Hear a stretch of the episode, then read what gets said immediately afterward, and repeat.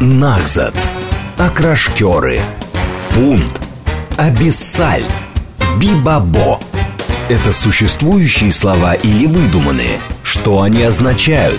И чего еще мы не знаем о родном языке?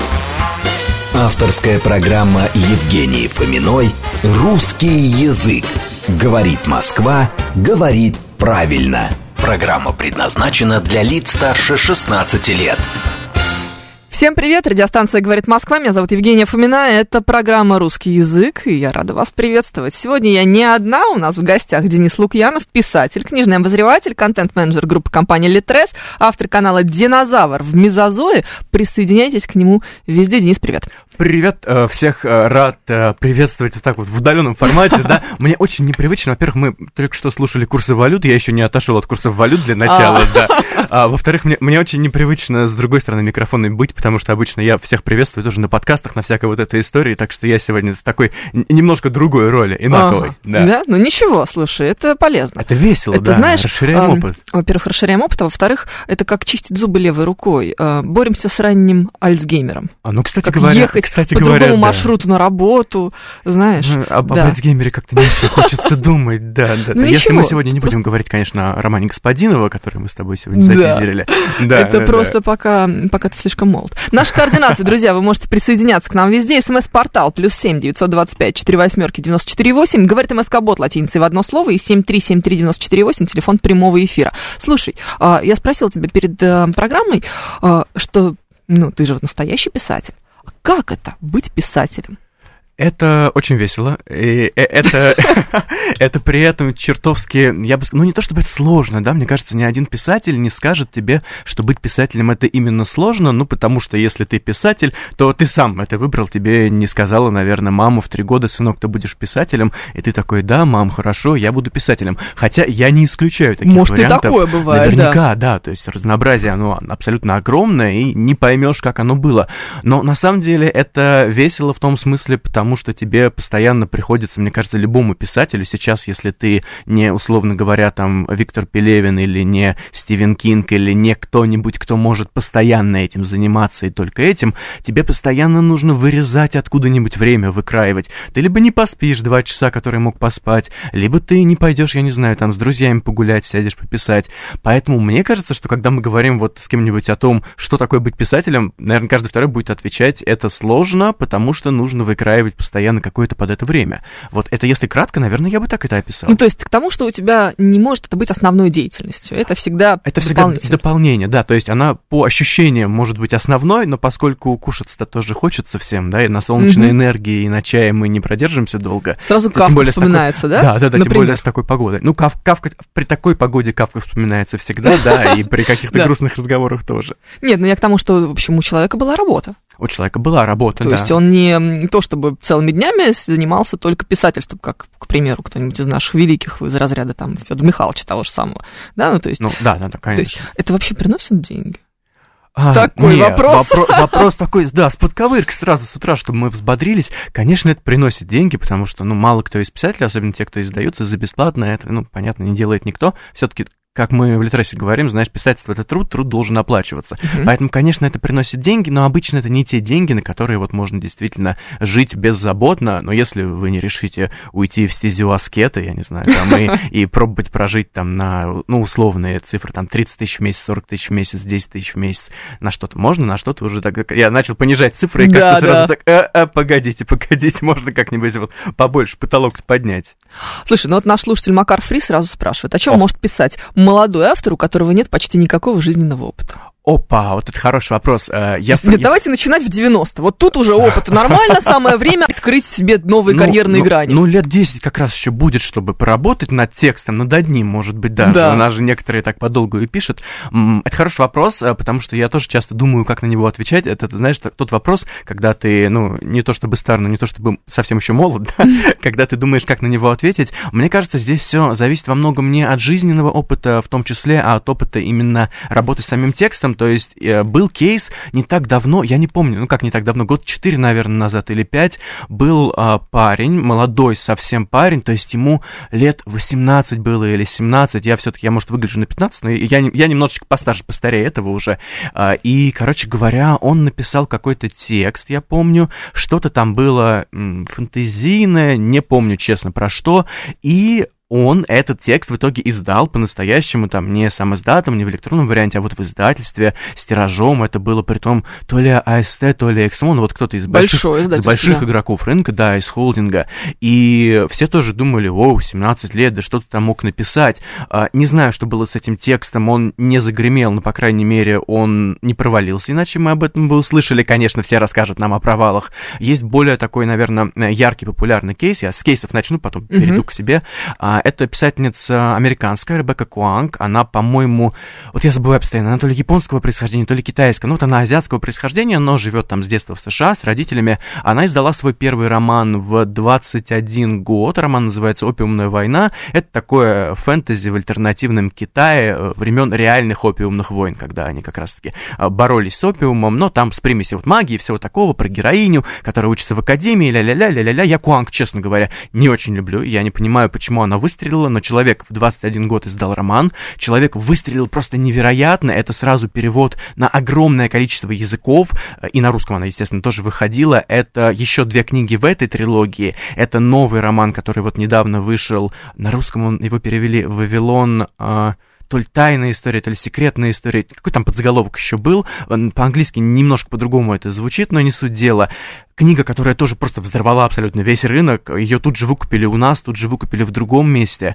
Потом у нее выйдет еще один роман, называется в оригинале Yellow Face. Не совсем хорошо знаю, не читал, опять же, он еще, по-моему, не вышел даже в языке оригинала, про что там будет, но говорят, что это такая история сатира, а немножечко боевик, такой триллер про эмиграцию, про в том числе, каково это быть вот представителем э, другой национальности, какой-то небольшой национальности, в частности, восточной, популярный а, в любой стране конкретно взятый, но, насколько я понимаю, там по книге, по-моему, все будет происходить в США, ну, потому что Куанг немножко пишет про себя. Это я к чему эти кейсы все начал? Мне кажется, писательство — это, в принципе, не столько вопрос жизненного опыта, сколько вопрос литературного опыта. Если ты начинаешь писать, условно говоря, ну, писать в кавычках, да, в 10 лет, потому что нет, ты можешь писать очень хорошие стихотворения и сказки в 10 лет, но когда ты их через там 5-6 лет откроешь, ты скажешь, боже мой, это никому нельзя показывать. Это вот спрятать, спрятать в сундук, закрыть и на дно моря просто куда-нибудь отправить.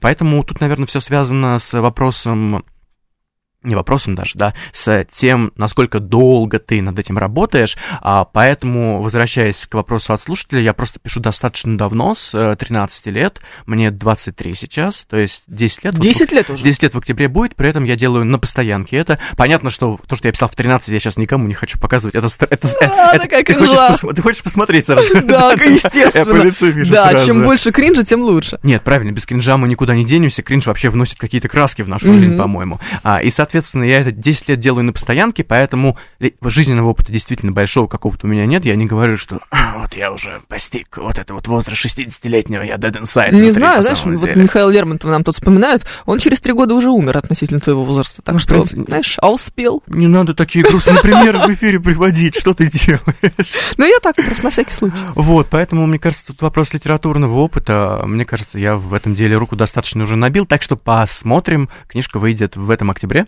в издательстве «Полынь», называется «Век серебра и стали». «Век серебра и стали», и «Стари». А, мы делали прикол а, в издательстве, у нас дизайнер сделал альтернативную обложку «Век серебра и Сталина», потому что у него подруга, когда он работал над обложкой, сказала, а почему ты издаешь книжку про Сталина, ты же в другом издательстве работаешь. Это было очень смешно. Да. И у нас прям есть альтернативный вариант. История про Санкт-Петербург 19 века, где после того, как в 1822 году Шампальон, исследователь, открыл египетские иероглифы, как и в нашем мире. В нашем мире появилась египтология, в этом альтернативном мире появилась египтология раз, и оказалось, что египетская мифология, магия, она в принципе была реальна, и вот мир немножечко так перевернулся из-за этого.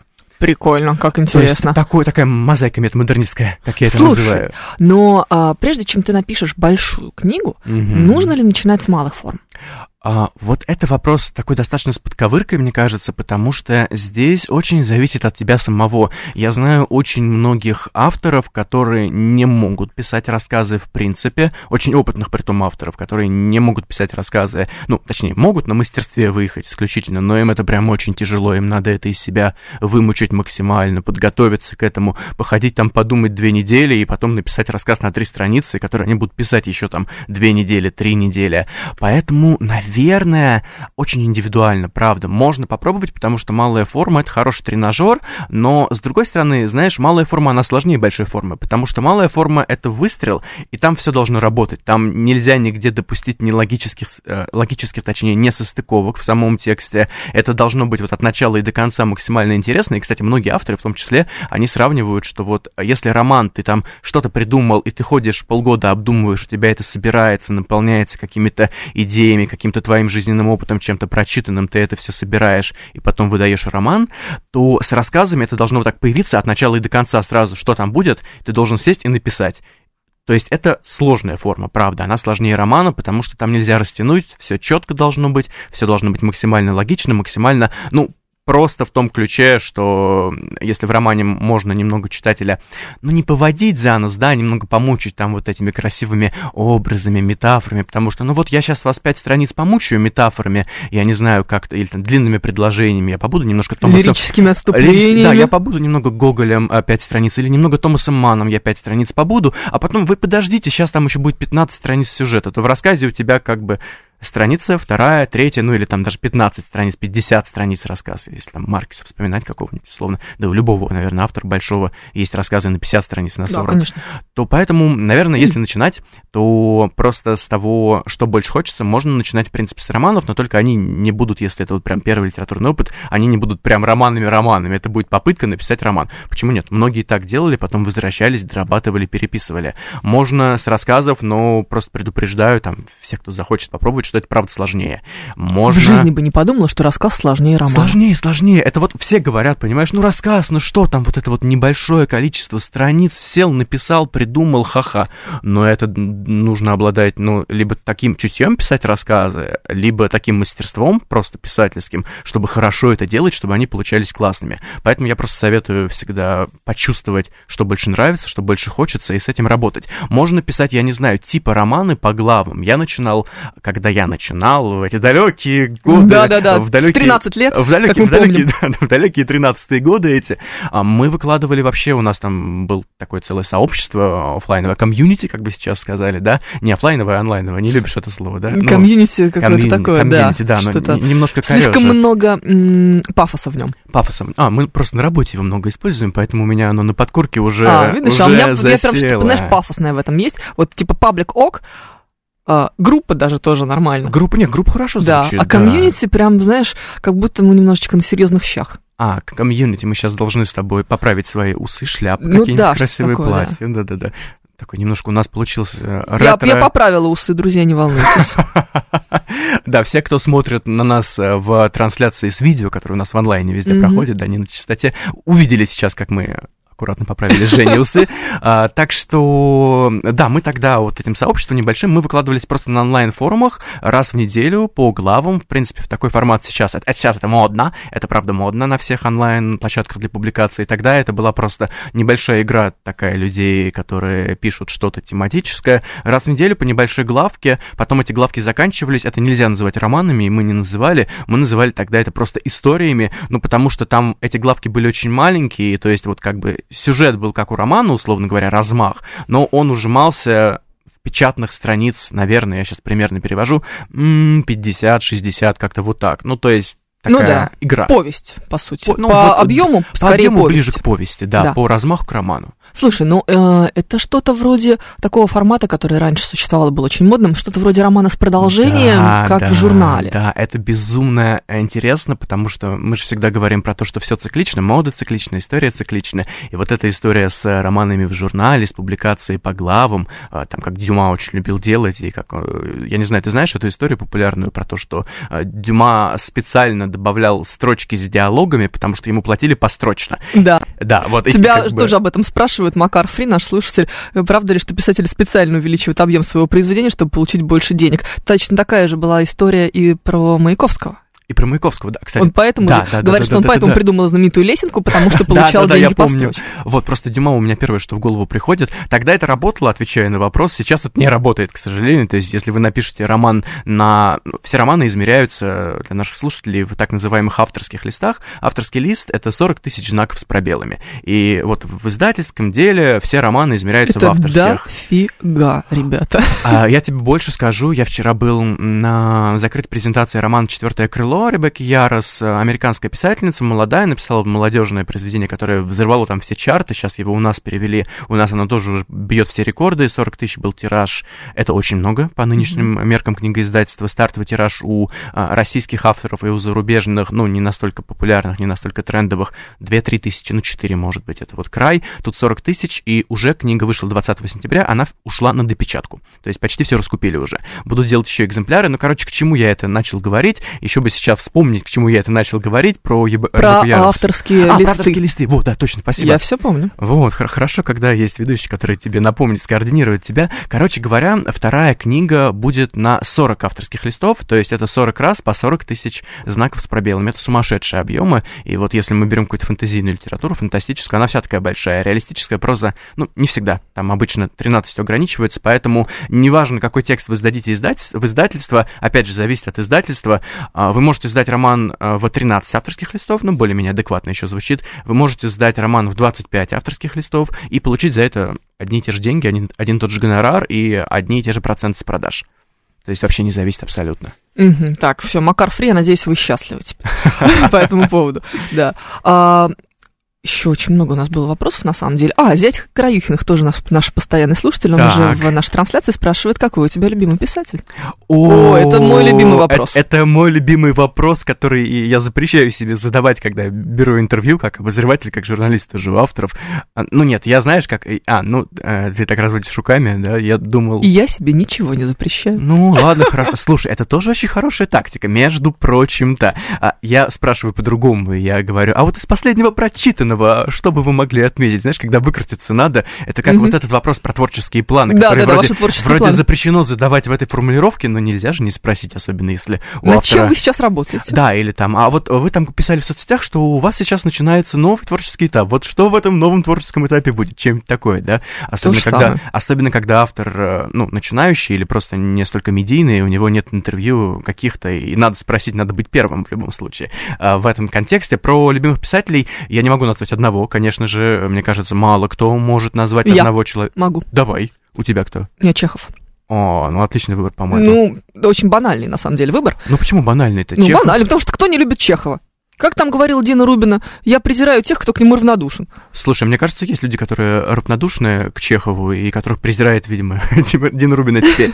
А я назову нескольких, наверное, русских зарубежных. Я безумно люблю Гоголя. Я фанат Гоголя, если по классике Гоголь супер. Гоголь вообще просто огонь, пожар, вот это все молодежное, как еще его назвать на сленге. А, больше я у него не люблю, вот принципиально Тараса Бульбу, не, не, не надо вот Гоголю вот в такие серьезные исторические вещи. Мертвые души прекрасно. А, там, где Гоголь комичен, типа ревизора, типа нос отчасти, ну, нос комичная история, да, а, мистическая, но комичная, прекрасно, вообще замечательно. Где Гоголь мистический, Невский, пор- э, Невский, пор- Невский портрет, Невский проспект, портрет, конечно же, это тоже замечательно, просто абсолютно невероятно сделано, и все-все-все. Я очень люблю у, Тург... люблю у Тургенева, не всего Тургенева, у Тургенева есть потрясающие мистические повести, э, мистическая проза, а, «Собака», по-моему, короче, я не помню по названиям их, честно, но это история, знаете, про утопленников, которые эм, главному герою где-то там примерещиваются, про каких-то странных собак, старух, там есть история про то, как изгоняли беса, но не в таком ключе сатирическом, как любили в то время тоже писать, а именно в таком жутком мистическом ключе, то есть это вот, я не знаю, если бы сейчас э, захотели снимать это на Netflix, условно говоря, это бы хорошо очень легло под какой-нибудь такой хоррор-сериальчик, и у Тургенева абсолютно потрясающие, абсолютно потрясающие стихотворения в прозе. Это просто невероятная вещь, мое любимое «Черепа», а, где герой присутствует на балу, и тут он видит, как как со всех, кто там танцует, начинает слетать кожа, он видит голые черепа, и он там пишет, я боюсь поворачиваться, смотреть на свое лицо. И это вот Эдгар Аллан По просто отдыхает, Стивен Кинг тем более. Ты такой, боже мой, какой кошмар. И, кстати, а, вот это про, э, не проза, а стихи в прозе тургеневские, они очень классное отражение нашли у Пелевина в романе того года, в как бета плюс, потому что в бойке, которые пишет главный герой, они, в принципе, ну, я не знаю, планировал так Виктор наш Олегович или нет, этого не знает, по-моему, никто, кроме высшего вселенского разума какого-нибудь. Я, я не знаю, это Пелевин, про него только так можно говорить, но они очень похожи действительно и стилистически, и по тому смыслу. То есть это минимальный объем, достаточно в прозе, но поэтично написанный, в который вложены большие смыслы, большие аллюзии, большие пересечения с другими произведениями. А по русской прозе классической пока это все. А по зарубежной прозе быстренько это Маркес, э, прекрасный, обожаю, не так могу как. думала. Да, ух ты. Да, ух ты, почему-то. ты, ну, вот как-то ты мне кажется, почувствовала, да. А нет, да. просто, знаешь, ты уже сейчас что-то дал, какую-то почву, уже можно... А, то есть я похож на человека, который заложил э, миксер и что-то еще, чтобы отправить рукопись в издательство, да? Все, понятно, выдает меня мой внешний вид. А, Маркис, безусловно, у Маркиса абсолютно все, хотя, когда мы в школе все-таки успели пройти «Сто лет одиночества», один из тех немногих зарубежных романов, которые мы в школе успели очень косвенно разобрать, нам сказали, прочитайте, я прочитал, мне не понравилось.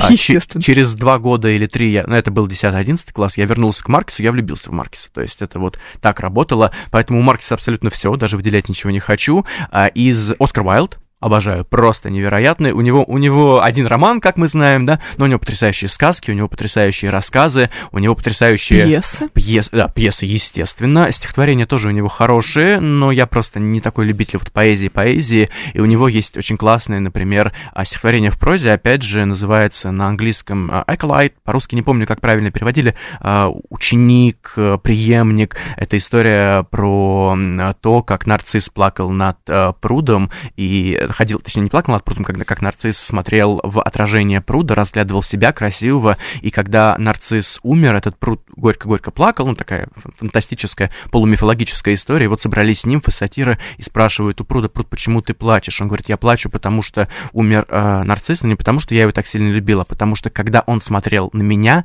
в его глазах я видел свое отражение, любовался своим отражением, Э, и из-за этого мои сладкие воды превратились в чашу горьких слез. Это вот почти цитирование. Вот это весь Wild. Это красиво, когда надо, и когда надо, это очень хлестко. Что сейчас не в моде, это вот в «Как важно быть серьезным» у него фраза, там тетушка спрашивает, у тетушки спрашивает, дорогая тетушка, а что сейчас не в моде? Страна улицы, на которой он живет, или чего-то еще? Она говорит, неважно, можно поменять либо то, либо другое. Ну, там цитату надо находить, Да-да. потому что Уайлда надо вот прям цитировать, как оно есть. Из современных, очень быстро отвечая на этот вопрос, э, как вы заметили, я люблю поговорить на разные темы.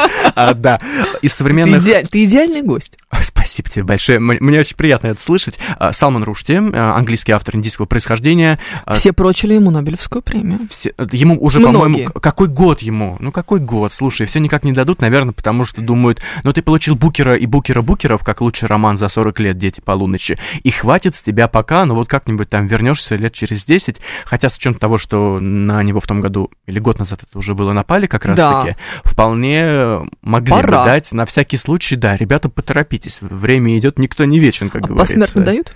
А, слушай, насколько я помню, нет. Не давали же никому посмертно Нобеля, по-моему. Ну да, это не имело бы смысла. Да, Ну, да, да, да. Мне кажется, не дают. Салман Рушди абсолютно великолепный, яркий представитель магического реализма современного, хотя он говорит, что он пишет не магический реализм, для него это очень специфичный термин для группы латиноамериканских писателей, а, но он просто великолепен э, в разных текстах, в разных вариантах, и когда он более сказочный, и когда он более реалистичный, и более старый э, Рушди, и более новый Рушди, А, поэтому Рушди, Рушди, Рушди, да, как говорит э, Таня Соловьева, главный редактор издательства Альпина Проза, она меня на него подсадила, в принципе, а, как она говорит, она, э, что это один из самых, наверное, главных писателей современности, я с ней очень даже согласен. А, И быстренько одну книжку скажу из недавно прочитанного, которая тоже впечатлила. А, Игорь Белодед, м, роман а, «Молодой автор», недавно вышел в той же вот «Альпине в прозе». Сборник повестей у него вышел. Повестей же, по-моему, Дарья неправильно Мгм. поставила. Сборник повестей у него вышел «Не говори о нем», три повести.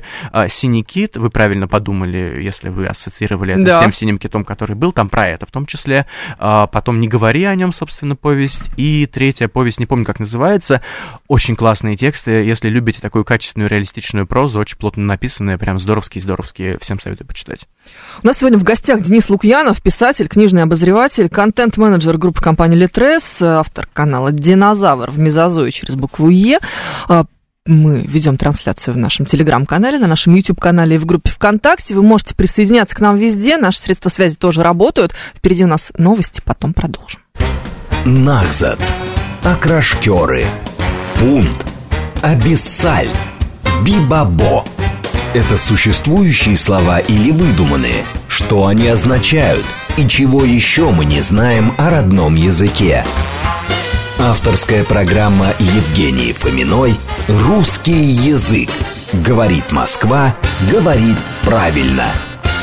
Привет-привет, мы продолжаем русский язык, радиостанция «Говорит Москва». Меня зовут Евгения Фомина, и сегодня у нас в гостях Денис Лукьянов, писатель, молодой писатель даже, можно так сказать. О, не да, очень, или не очень молодой. Сразу сказались. Ну как? Ну такое. Смотря почему мы судим, мы по паспорту или по душе? Давайте так. Ну нет, понятное дело, что в душе мы все деды немножечко. Да, мы уже сейчас во время а, рекламы уже вот это вот. Ну раньше было лучше, но Пелевин уже не тот. Пелевин не тот, и солнце тоже уже не то, которого сегодня нет за тучами, к сожалению. Такие мы, конечно, как немножечко пенсионеры выступили. А, книжный обозреватель, контент-менеджер группы компании Литрес, автор канала каналы «Динозавр» в мезозое через букву «Е». Наш координаты сразу напомню. СМС-портал плюс семь девятьсот двадцать пять четыре восьмерки девяносто четыре восемь. Телеграмм для ваших сообщений говорит МСК бот латиницей в одно слово.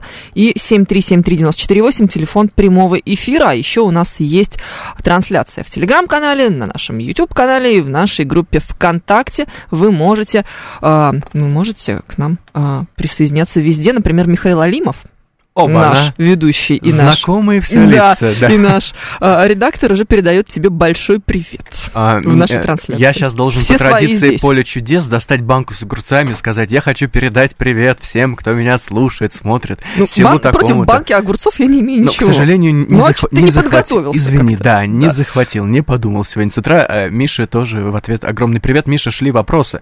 Да, попытайся нас э, вывести из состояния комфорта каким-нибудь вопросом. Давай, угу. попробуй. Давай, Виталий Филин за это отвечает. Давай. Пишет. А что за мода писать про спиритизм, мистику, подергать чертей? Что за, как будто бы мода на мракобесие? Это примета времени? Времени наше бытие столь удручающее, что проще походить по чертогам дьявольщинки и подергать чертей за хвосты?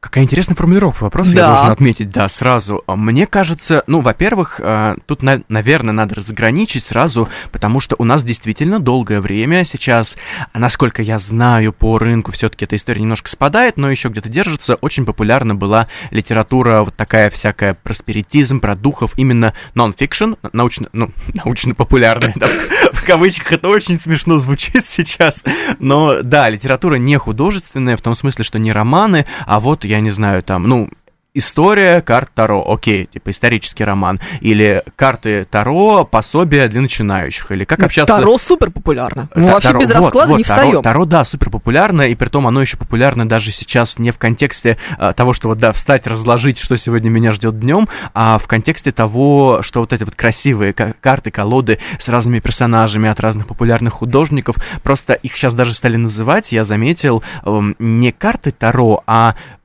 как это правильно-то, карты настроения или что-то вот такое, то есть э, уходят от вот этой составляющей как раз-таки духи, призраки и прочее-прочее, и как-то больше делают из этого, ну, такое некое, знаешь, хобби попкультурное, наверное. А, но возвращаясь быстренько... Раскладывают все, Денис, абсолютно все. Да, я, нет, я, я кошку потеряла, мне три подружки расклад сделали, найду или нет. И нашла, как? нашла, все, все, все, карты не все, брали, как, как сказали, не так и было. Все отлично. Слушай, мы тут тоже как-то в том году раскладывали Таро с э, ребятами, с друзьями, так что нормально перед тем, как подкаст писать. Все, а, все хорошо, работает, да, но многие... У меня есть колода Таро от э, художницы э, Зои Эклер. Зоя замечательная, Зоя мне рисовала две мои татуировки, я ее очень сильно нежно за это люблю, у нее очень классные арты. Короче говоря, она выпустила в издательстве «Миф» колоду Таро, но это вот просто... Она не можно гадать, она рабочая, то есть получается, но она так красиво нарисована. Рабочая, я умираю. Слушай, мы зашли вот в эту вот зону турбулентности, где у нас э, по правую руку в студии духи, вы их не видите, конечно, правильно, мы их тоже не видим, мы слышим их в наушниках, они с нами разговаривают, а, уж не знаю, с того света или с соседней студии, кто знает, кто, кто знает, кто знает. Но, короче-то говоря, а, у меня вот эта колода, она леж, э, не лежит, она у меня висит просто, у меня есть такая доска пробковая с открыточками, и у меня вот там эти картинки, потому что они очень красивые. А, быстро возвращаясь к книгам, да, чтобы все-таки ответить ответить на вопрос.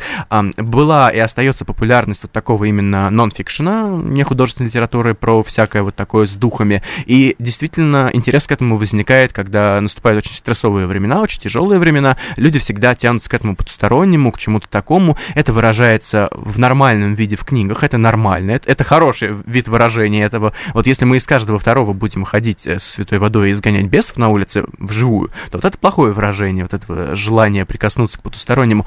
Художественная литература, я бы не сказал, что сейчас есть тренд на э, книжки про духов, про призраков, про астрал, про всякое такое. Он как бы, ну оно, знаешь... Вот а это... про вампиров? Да нет, уже вампир, вампиры все. Ты что, сейчас в тренде его на азиатчина, в тренде сейчас японские всякие истории, там, юкай, не юкай, э, аниме, не аниме. А потом, э, я сейчас так это без наезда на аниме, если что, просто mm-hmm. перечисляю. Потом э, славянистика, славянские истории, всякие фолк, вот эти элементы, э, этнические разные истории тоже поднимаются с колен потихоньку, там и Египет начал чуть-чуть. А мы сейчас вот с коллегами по издательству обсуждали недавно, что появляется в книжках тренд на имперскую Россию, вот на этот антураж именно 19 века, может быть, в редких случаях 18 -го. Это работает так же, как вся эта история, ну, на мой взгляд, с спиритизмом. Э, нам хочется как-то немножко расслабиться, немного уйти, и вот мы ищем эти точки, не хочу говорить эскапизма, не люблю это слово, вот как ты не любишь комьюнити, я не люблю эскапизм.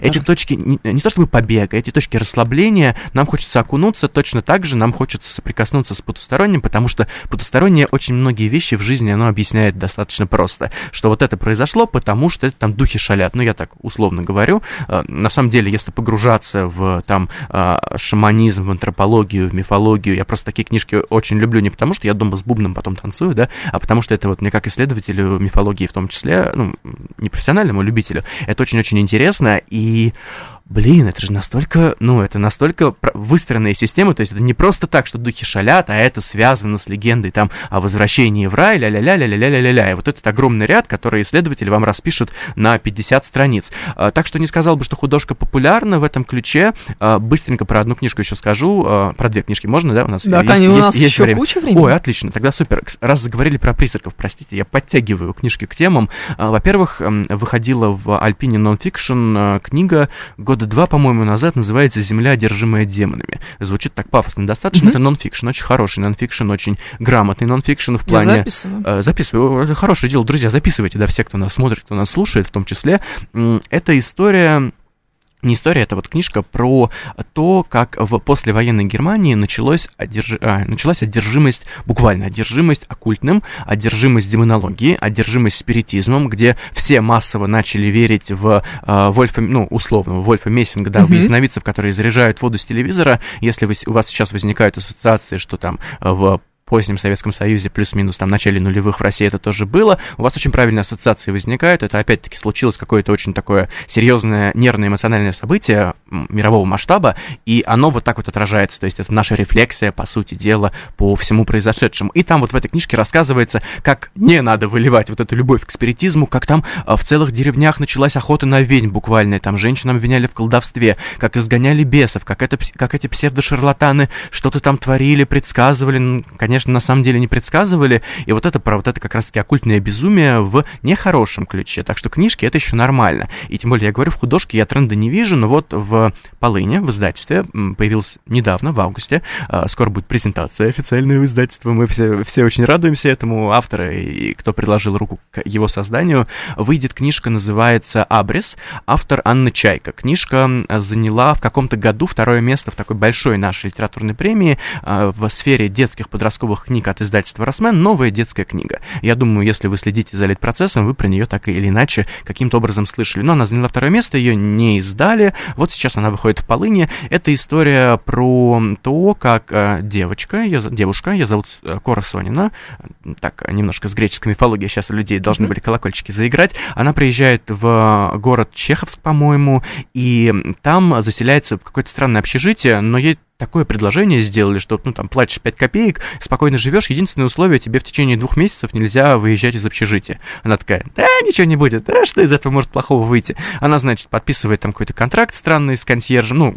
как обычно ты заселяешься, ты же бумаги подписываешь. Mm-hmm. Окей, консьерж пропадает, оказывается, консьержа в этом доме никогда вообще не было, а общежитие, оказывается, снесли лет так 30 назад, а, и она сначала там живет а, с призраками, ее мучают всякие вот эти вот хтонические существа, бабка-кошатница, которая не бабка-кошатница, конечно же, потом... Какой кайф! Ты да. сейчас прям вообще рассказываешь, попадаешь в меня максимально. О, ты любишь такие истории? Обожаю. Да? Вот, тогда тебе понравится, что там будет еще дальше. Я сейчас без спойлеров постараюсь максимально. А, то есть первая часть этой книги, она прикидывается таким вот хоррором. Я обзор недавно писал, я написал, что это такой вот первая часть пытается заставить вас думать, что это Стивен Кинг а Рус такой немножко. Там какая-то э, хтоническая сущность с тремя ртами, пятью руками ползает. Там а, мужчина с именем Гвида странным превращается в паука безумного. И ты такой читаешь, думаешь, ну какой-то такой типичный хоррор. Страниц через 50 все это переворачивается, а оказывается, что а, не просто так девушка попала в общежитие, подписала контракт, и что у нее есть теперь определенная роль в том, чтобы а, сдерживать а, хтонические силы, вот эти силы духов, призраков, а, ну, на грани, скажем так, да, чтобы они в наш мир не проникали, а, и это, ну, такой, знаешь, небольшой спойлер я себе позволю, ну, прям минимальный спойлер, да, вот это вот общежитие, которое снесли, оно а, было и остается предстанищем таким некоторым для неупокоенных душ. И вот Кора, главная героиня, она с этим связана. Очень классная книжка, очень бодрая, очень гармонично сделана, то есть она не слишком затянутая, не слишком быстро кончается, она не слишком жиденько написана, не слишком плотно написана, она а, не слишком а, у тебя пугает, но и не слишком тебя смешит, потому что там гэги, конечно, тоже есть.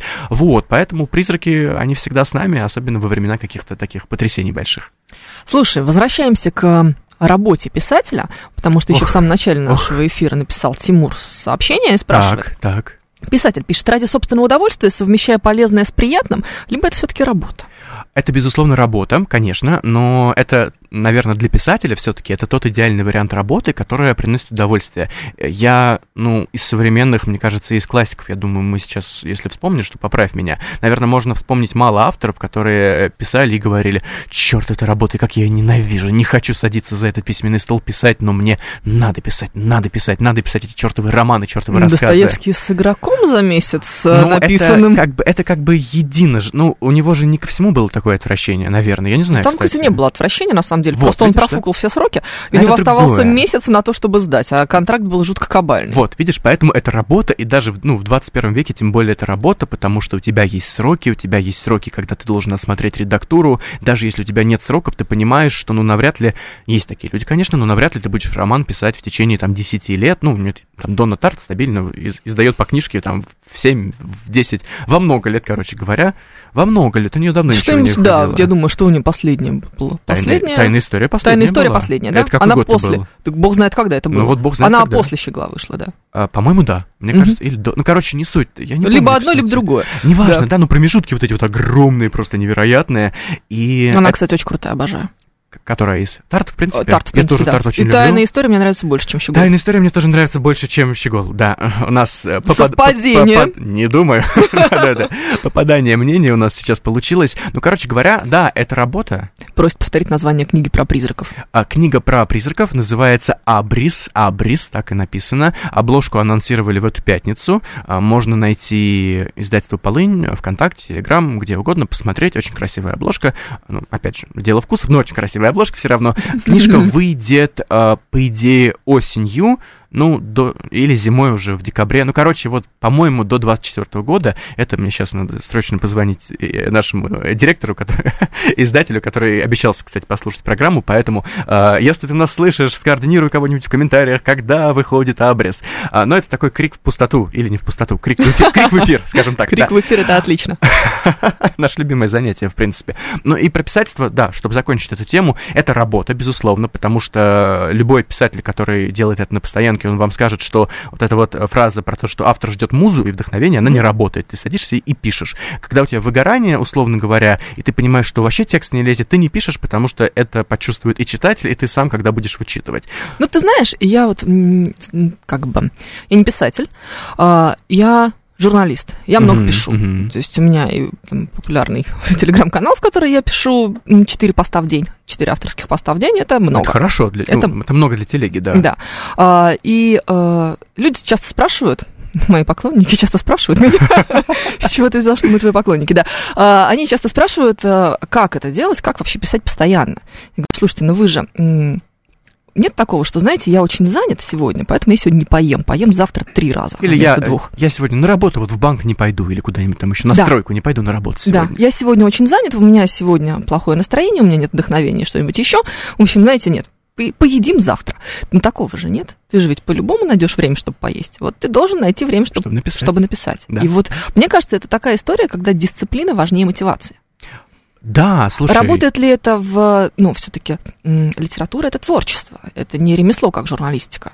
Ну, почему? Нет, это как бы, это тоже ремесло, это ремесло, совмещенное с творчеством, то есть литература чисто на творчестве, ну, это, скорее всего, вы просто, ну, как бы, если вы это делаете, да, я кому-то обращаюсь, к тем призракам, которые у нас, видимо, в наушниках тут звучат, а, но э, вы тогда, скорее всего, это будете делать просто для себя, либо без желания издаться, либо вы не издадите, потому что вам будет тяжело соблюдать какие-то потом издательские дедлайны, потому что они, конечно, всегда есть, да, издатель может ждать год-два, но когда у вас будет готов роман, э, вам скажут, там, у вас есть месяц, редактор редактор почитает текст, вам вот там две недели останется внести правки в этот текст, и, и там что-то дописать, возможно, пару глав, ну, например. И что хотите делайте, но это надо сделать. Поэтому я бы сказал, что это э, совмещение творчества и дисциплины, ремесла и творчества, как угодно это можно назвать абсолютно. Поэтому здесь тоже очень важно себя дисциплинировать. Опять же, очень индивидуально все. Есть авторы, которые э, специально себя никак не дисциплинируют, у них просто это, ну вот нормально идет, что они, да, они и без музы могут писать, и с музой, и нет. А есть авторы, которые, знаешь, без вдохновения, пока их молния не шандарахнет по голове, они ничего не могут написать, но они понимают, они себя учат, что молния сегодня не шандарахнула, но сегодня мне надо написать, потому что через неделю там у меня сдача, или через неделю я уеду куда-нибудь, не смогу работать над текстом. То есть это стык, и, безусловно, это удовольствие. Да, есть цитата какая-то, не помню, кто говорил, что писатель должен страдать всегда, особенно русский писатель должен да, страдать, да, да. когда он пишет тексты, но если вы страдаете, когда вы это пишете, вы не будете писать. Зачем вам себя настолько изводить, настолько мучить? Ну, как бы what for, mm-hmm. как спросили бы англичане, да, а, ребята, зачем? То есть всегда человек, который пишет, он это делает, ну, писатель, который пишет, тавтология моя любимая, красивая тавтология, ладно, тут можно, художественный прием. А, вот, короче говоря, он это делает всегда для своего удовольствия, в том числе ему нравится сам процесс писания. Многим писателям важен не, им нравится не результат, ну, приятно книжку свою там увидеть на полке еще, но это просто приятно, важен сам процесс, пока ты придумываешь текст, кон- конструируешь, добавляешь там образы, еще что-то.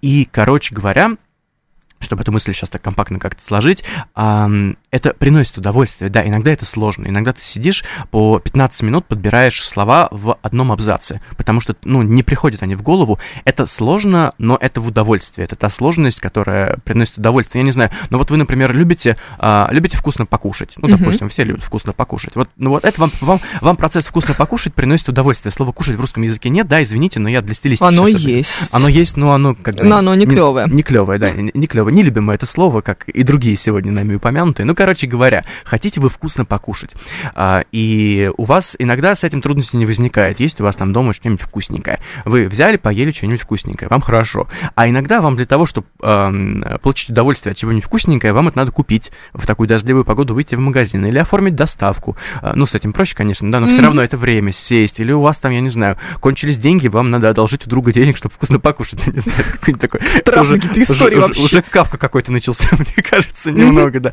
Он заказал поесть и превратился в таракана. Прекрасно.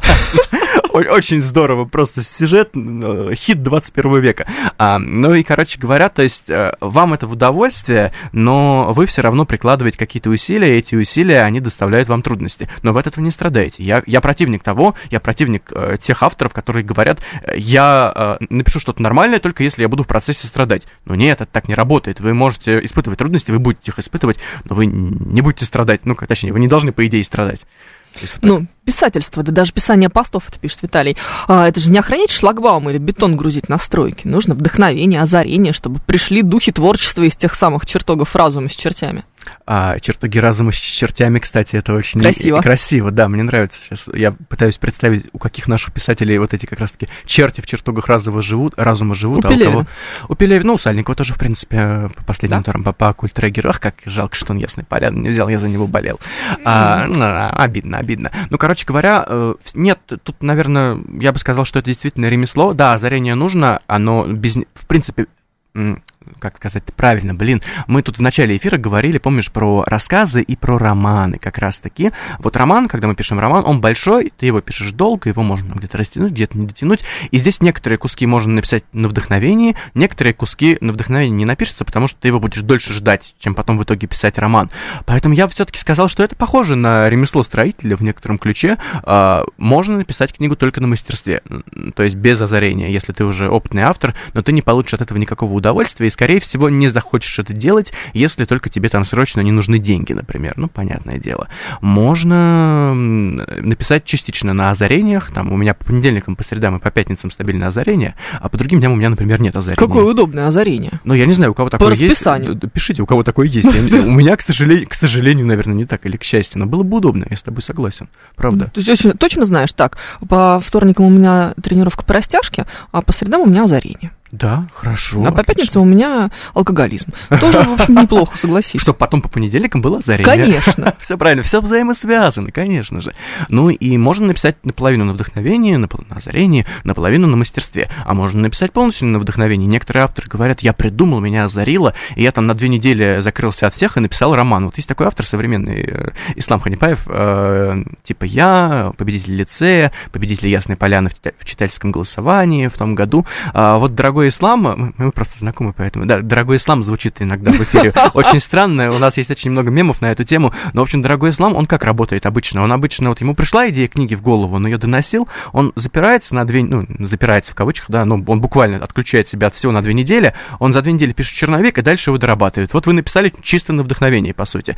Есть такой метод, но в основном это 50%, 30% вдохновения, ладно, 50, будем позитивными, 50% вдохновения, 50% строительной работы в буквальном и в переносном смысле. Угу.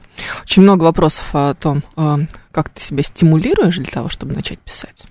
Uh, Есть ли какой-то способ? Ну, не знаю, пойти погулять прост... по вокруг. А, в этом да, смысле. Или, Нет, может быть, какие-то более типа порицаемые писать... общественно способы. Mm, то есть мы начали говорить про демонов, ты думаешь, что я зарезаю, или зрители, зрители господи, ну, зрители, все. слушатели, да, да, все думают, что я зарезаю черную свинью. Ну, а, например. Или там черного барана, как у Гомера в Одиссее, перед каждым этим писательством, чтобы со мной заговорили мои персонажи. Кстати, кстати, Тоже интересно. вариант, да. Кстати, интересно. Ну, с Диккенсом они, например, и так говорили, ему посоветовали шампанское, по-моему, по-моему, пить, чтобы э, они перестали с ним говорить. Очень хорошее лекарство, я считаю. Мне кажется, что у меня как раз начнут разговаривать, если я буду увлекаться. А тут, тут, знаешь, тут, тут, а тут наоборот все. То есть э, начали разговаривать, и вот э, полечить э, к шампанским. А, так что у меня, в принципе, нет никаких таких ритуалов, наверное, писательских э, именно в плане стимуляции. А, мой не ритуал, да, мне главное свободное время найти. Вот это вот для меня самое важное. Когда у меня появляется свободное время, которое я знаю, что я могу спокойно потратить на то, чтобы пописать книжечку, посидеть спокойно, я его стопудово буду тратить на пописать книжечку. И неважно, и неважно, ну, как бы, что там другое я мог сделать в это время. То есть я знаю, например... То есть не тупить в тележеньку? Нет, ну, тупить в тележеньку есть другое время в промежутке с двух часов до трех часов ночи. Вот это прекрасное время потупить в тележеньку. Угу. А, а если вставать в четыре? А если вставать в 4, еще лучше. Ну, если вставать в 6, ну, как бы нормально на, на да. своем опыте. Если в 4, ну, наверное, может, даже получше, кто знает. А чем меньше спишь, тем веселее. Ха-ха, нет, не слушайте наши советы, это вредные советы. Ну и, короче говоря, то есть для меня вот главный стимул — это свободное время, как бы это парадоксально не звучало. Если я сажусь и понимаю, что не пишет, понимаю, что не пишется, я, правда, иногда хожу погулять, когда хорошая погода. А сейчас я бы не пошел погулять, потому что там ужас какой-то. Но вот когда а как же тепло, 10 тысяч шагов? А, извините, я переживу как-нибудь без 10 тысяч шагов, нормально, да. Я не могу, мне придется идти гулять еще Придется сегодня. шагать, да, то есть либо погулять, э, либо просто отвлечься, там, попить чайку, позависать, не, в тележнику я не люблю зависать, потому что я отвлекаться начинаю, посмотреть картиночки красивые какой-нибудь на Пинтересте, я не знаю, вдохновиться чем-нибудь, тоже как вариант, но редко. Обычно либо погулять, либо просто отвлечься, а, либо отойти, заняться другими делами и вернуться в другое время, которое следующее найдется. Да, я не хожу 10 тысяч шагов, потому что я плаваю по утрам, мне хватает. Спасибо. А, молодец. Вот видишь, тоже хорошо. Всех там, свои, и так, там и так мокро. Свои решения, да. Ой, да. Когда будет э, Денису за 30, он поймет, как важны шаги. Ничего, Макар, мы ждем этого момента. Я тоже раньше не понимала, честно скажу. А Соник пишет, что его обычно озаряет зарплата. Это О, лучшее да, это озарение. Лучшее озарение просто Знаете, прекрасное. вот прям вдохновение по полной программе. Друзья, у нас сегодня в гостях вот так вот быстро пролетело наше время, был Денис Лукьянов, писатель, контент-менеджер группы компании Литрес, книжный обозреватель, автор телеграм-канала День... Динозавр в Мезозое. Денис, пожалуйста, приходи еще, это было так интересно. Я всегда с большим удовольствием. Спасибо, что позвали. Друзья, все, кто нас слушал, спасибо большое. Не выгорайте, пожалуйста, ради всего святого, не надо. Да. Э, друзья, действительно, сейчас прилетело мгновенно. Меня зовут Евгения Фомина в русском языке через неделю. Пока.